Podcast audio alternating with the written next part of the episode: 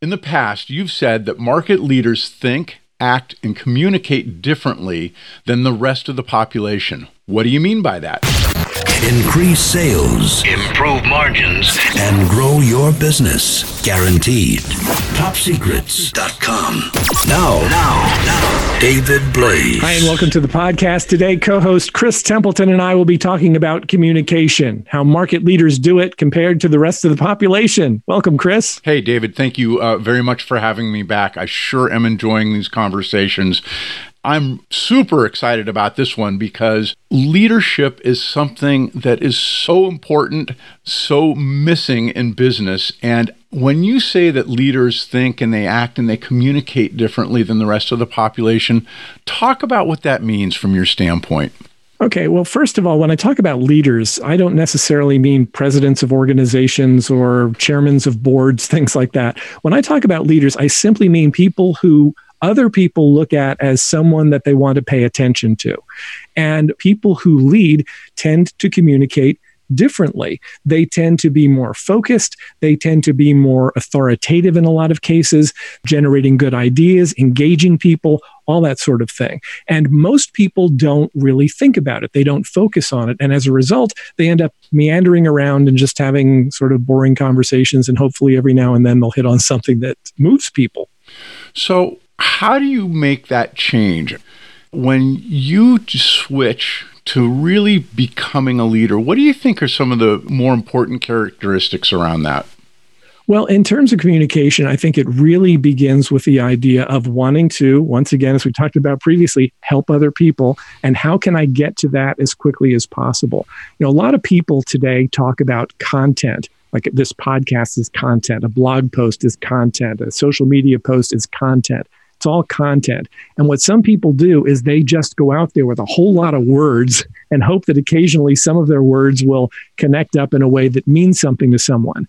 And I find that rather inconsiderate of the listener. One of the reasons that I've hesitated in the past to have the kinds of conversations that we're having now is that I wanted to make sure that it stayed focused, that it stayed on track so that people are able to get something from it. Right. And if we started wandering off on crazy tangents, then it loses its value.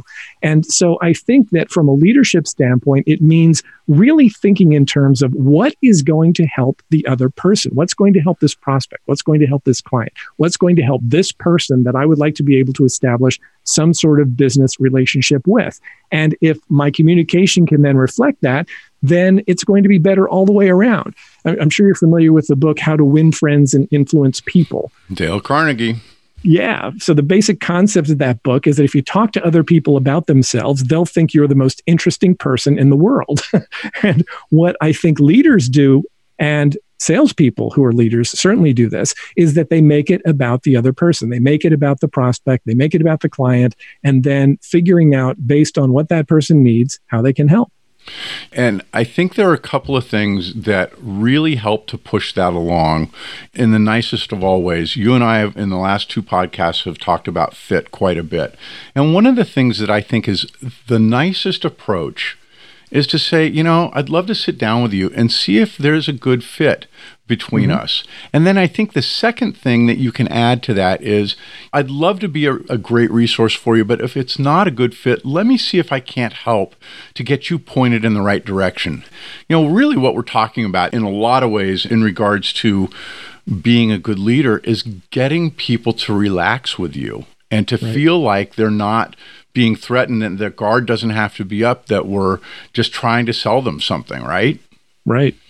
And the idea of saying to someone, I'd like to sit down with you, I think that many salespeople should be in some ways hesitant to have that conversation. I think many salespeople are too quick to jump at the idea of sitting down with someone else before they even know if they can possibly help them. Right. That's why I believe the idea of qualification, you know, intelligent, thoughtful qualification should always precede the appointment. And I've had discussions with salespeople about this who have argued with me about it. They're like, well, no, you got to go for the appointment. And I'm like, why would you want to have an appointment with someone who may not be qualified to buy from you, where there's not a good fit, they don't have the need, the desire, the money, the budget, the willingness to spend? Why would you even want to have a conversation?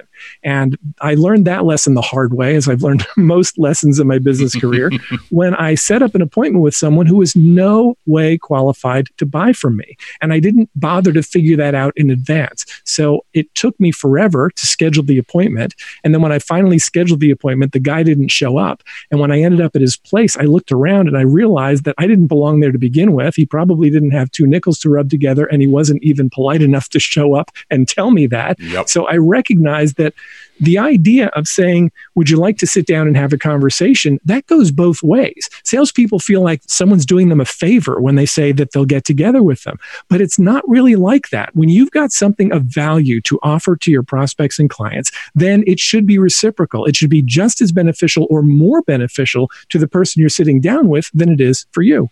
That's a great way to put it too. And you're right. And thinking about it, my approach is really about, I'd love to get on the phone with you and just get a sense of where you're at um, mm-hmm. and see if that's a fit. And how guilty are small business guys of doing what I suggested at the beginning, is just get into the appointment and then find out that it wasn't a worthwhile use of my time or their time. Well, I think in a lot of cases, because many salespeople have been trained to go for the appointment. And even what you said there about wanting to get on the phone with somebody to find out if or how we can help. We all want to do that. But the problem is the approach. And it's just like going for the appointment. If I say to somebody, I'd really love to get on the phone with you and find out this or that, then it sounds like they're doing me a favor by doing that. Oh, that's a good and point. So ideally, it's better if you're able to create an environment, and this is what total market domination is all about. If you can create an environment in which the very best prospects in the market for the products and services you offer actually want to talk to you, and they say, hey, listen, I'd love to have a conversation about this, and then you welcome that conversation, it's a hundred times better if it's their idea. If they're saying they want to have a conversation with you than if it's the other way around. Wow. I missed that one completely, huh? Okay. Well, that's why we're having the conversation. What are some of the ways that with your course that you help these people want to come to me as a business owner? Okay. Well, let's think about what we're doing in this podcast. All right. So there are people listening to this podcast that are not a good fit for what we do, right? I yep. don't really want to have a conversation with those people. They're welcome to listen to whatever I put out. They're welcome to use it however they want. And I hope they do great with it. But it's not the kind of thing where I'm going to call people and say, hey, listen, I think we should have a conversation about your business. Instead, it's the other way. There are some people who are listening to this right now and they're going, wow, that makes sense for me. I'd like to have a conversation about that. And so if they want to initiate a conversation with us, they can do that. We've got a way they can do that right on the website. We'll talk about it at the end of the podcast. And if they want to initiate that conversation, then we'll sit down with them and we'll go over which market are they looking to dominate? Who are they looking to reach? What do they need to communicate? And we'll have a very positive, in-depth conversation with them about how they can do it. And if it makes sense for us to work together, and if we both think it makes sense, then we'll work together. And if it doesn't make sense on their side or our side, then we won't work together. But either way, they walk away from the conversation having gotten tremendous value from the communication and value from the interaction. And when I talk about how leaders communicate, it all feeds into that. Because if I said to somebody, hey, let's talk about how I can help you do this or how I can help you do that, if it sounds like it's a sales pitch, and if it's designed to be a sales pitch, it's just not authentic. So if I can find a situation where we've got a fit with someone, we're having a conversation, it makes sense, they get us, we get them, and we honestly believe we can help, then we'll offer to do that. And if they want to do it as well, then we'll do it. If one of us doesn't, then we won't. So how much better would you say business would be if that was everybody's approach versus the standardized, hey, let's get together? Well, I don't know. I mean, I think that the let's get together and, you know, please do me the favor of having an appointment with me is so ingrained with most salespeople. And most salespeople won't even hear this podcast, so they won't even know that there's another way possible. But in general, business would just be better. Even if it didn't improve sales for you, it would improve the perception that people have of you. It would help you to attract a better quality of clientele. And I think it would improve your quality of life. And I think the other thing that's so important to talk about is just this whole idea of when you're coming at this whole process as a leader, there is a sea change in how you view what you're doing. I mean, just right. listening to you talk about this idea of moving the conversation from one of, hey, let me get together with you versus a business owner coming and say, I've really, I've heard your podcast, I've seen this and I've seen that, and you really are the guy that I think I need to talk to. Man, oh man, what a difference in business. Right, because it's a whole different approach. And part of it is that you have to walk the talk. You have to actually live it.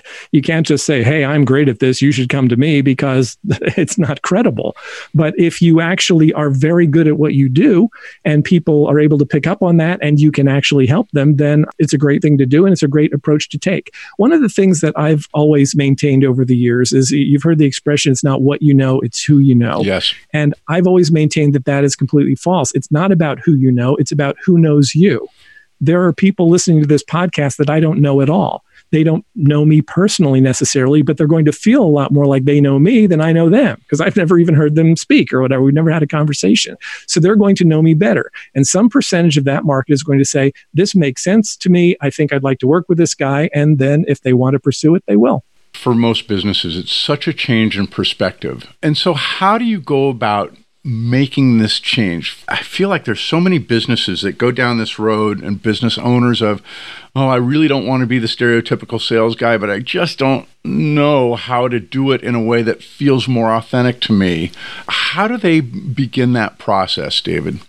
Well, it's counterintuitive, in that it goes against everything that most salespeople have ever been trained on. I mean, we've all been taught that you have to establish rapport with people, and then you have to go for the appointment, and you have to overcome objections, and you have to do all these things that back in the seventies seemed revolutionary, right, but today are just not the best way to go. If you're having to overcome a lot of objections, it means that they either don't get you or you didn't get what it was that they were trying Absolutely. to do. Absolutely. Such a battle, right? I mean, you can just feel yeah. the resistance building when when that's the process. Right. And when I run into a situation, if somebody is antagonistic toward it, like, well, I don't know how that's going to work for me, I'm like, hey, maybe you're right. You know, if it doesn't make sense for you, then maybe it's not a good fit. And once again, what it does is it allows you to attract the types of prospects and clients that you actually want to interact with, you know, to improve your quality of life. I mean, this is supposed to be about marketing and sales, but in some cases, it does impact your quality of life for the better when you're able to do this. If I am living as a leader in what I do with mm-hmm. the people that I'm working with in my business, as my clients, guess what? I find that I get to live as a leader in all of my life. I guess the thing that I look at is, in terms of what it means to be a leader, is also that I'm authentic. Right. That I'm attentive and that I'm delivering some kind of value in a, something like this podcast. And I'm cataloging all the words that we've gone through. There's leaders and followers. There's being authentic. There's all of these things that apply to being a leader. And I just think that leadership is the one place in, in business that we tend to not be as good at it, but I think it just has such huge ramifications for my business and also down the line. Yeah. And if you focus on just being good at what you do, delivering a high quality product or service, being very good, being very attentive, and getting the results that people want, that's what creates leadership. I think yeah. that if you don't have those things, it's very difficult to lead, because you're coming from a place of just being false. Yep. And I don't think it's possible to lead authentically if what you're offering to people is not going to help them accomplish their objectives. It's really the opposite of telling and selling, isn't it? Yeah. yeah. It's living it. So for somebody who's looking at this and really is seeing, yeah, I really could do better from a leadership standpoint, but they're struggling with how to make that happen, what do they need to know? Well, as we talked about, I think you need to start with asking yourself, am I doing what I do as well as I could possibly do it? And if you're not, work on that first. You know, get good at doing what it is that you do, and make sure that whatever it is that you're offering people is helpful to them and is going to be beneficial to them. Beyond that, it becomes about initiating communication with people and starting a dialogue with those who actually want to have a dialogue. And whether that comes, as we talked about, in the form of social media, whether it comes in the form of an email broadcast or a podcast or whatever it is that you're doing to get your message out there, it could be advertising, it could be a billboard, it could be a radio commercial or T V commercial if you want to go old school. Right. It could be anything that initiates a conversation. If you look at most commercials on television or listen to on the radio, most of them are very bad at the idea of conveying anything that would get somebody to want to initiate a conversation. Now, if it's for a fast food restaurant and you're hungry and you hear it and you're in the car and you're driving by, yeah, you might pull in. Right. But other than that, if your communication in initiating that dialogue with people is going to get them to feel like they would like to at least explore what it is you have to offer so that they can initiate a dialogue with you. It's just going to work a whole lot better. And, oh, how much more fun too, right? Yeah, exactly. Because you enjoy the conversations more. When somebody contacts you about the products and services you're offering, it's so much better than when you're trying to sell them on the idea of, hey, this sounds like this would, I think this would be a really good idea for you. It's so pathetic. It really is, isn't it? Oh man. And we've all been in those situations, and it's so just no fun to be on either side of that, frankly. That's and, true. Right. And so you basically, through your Total Market Domination course, really a big piece about this is that it's not about telling and selling. It's about really finding the authentic place where I can help bring prospects to me and then have those conversations about fit and really serve them in a way that serves them and serves you. Yes. And it starts with creating an environment in which the very best prospects for the products and services you offer, know who you are, know what you do, and have an opportunity to say, yeah, that sounds good, or nope, don't think I'm interested. Yep, great point. Just as important, and we've talked about it in this podcast and the last one, is this idea of qualifying the prospect. Why waste our time? Why not help people to know whether we're a good fit for them, and the communication, our outbound communication, that helps them to make those decisions on their own. And then when somebody does call, does email, does contact us in one way or another, that they're already seeing a fit. Man, oh man, how lovely is that? And why waste our time, but also why waste their time? Absolutely. I mean, e- even if they're not a good fit, why waste their time? We don't yeah. want to waste either of our time. One of the things that I tell prospects all the time is I'm like, look, I value your time as I value my own, which is to say a lot. you know. Yep. So if we don't have a good fit, if this doesn't make sense for you, just tell me and I'm totally fine with that. And if you're in the bubble and trying to figure out how to get to this place, the Total Market Domination course is a great place to start, with lots of structure that's going to help you to figure out these things. And what's so important, and again, I just cannot overstate it enough, is this idea that authenticity, leadership is at the core of what you're bringing to the table, David. That's exactly what we need to do. Yeah, it really is. And and boy, it, it is uh, so unusual in this day and age that when people find people that work like you and I do, it's refreshing to them to know that they're not going to be pushed into something that they don't want to do, and that it can be a conversation with a relationship that really feels good. And I really feel like what I'm getting is the best of you for the best of me. And it's really like that for most of the people, I would say, who are probably listening to this podcast. People who just do a good job. They're focused on their clients. They want to help their clients, but they're struggling to bring new clients through the door. There are some people, in fact, I maintain that a lot of the very best salespeople don't even consider themselves to be salespeople.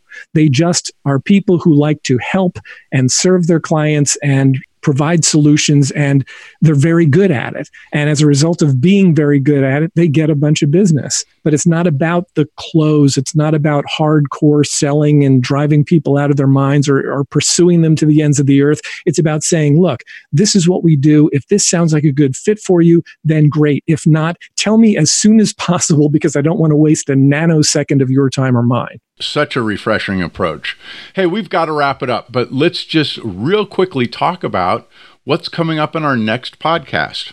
All right. Well, we'll sort of continue the idea of communication with talk about the M V Ps of marketing and sales, the most valuable players of marketing and sales. That's what we'll hit next. I can't wait. I'm looking forward to it.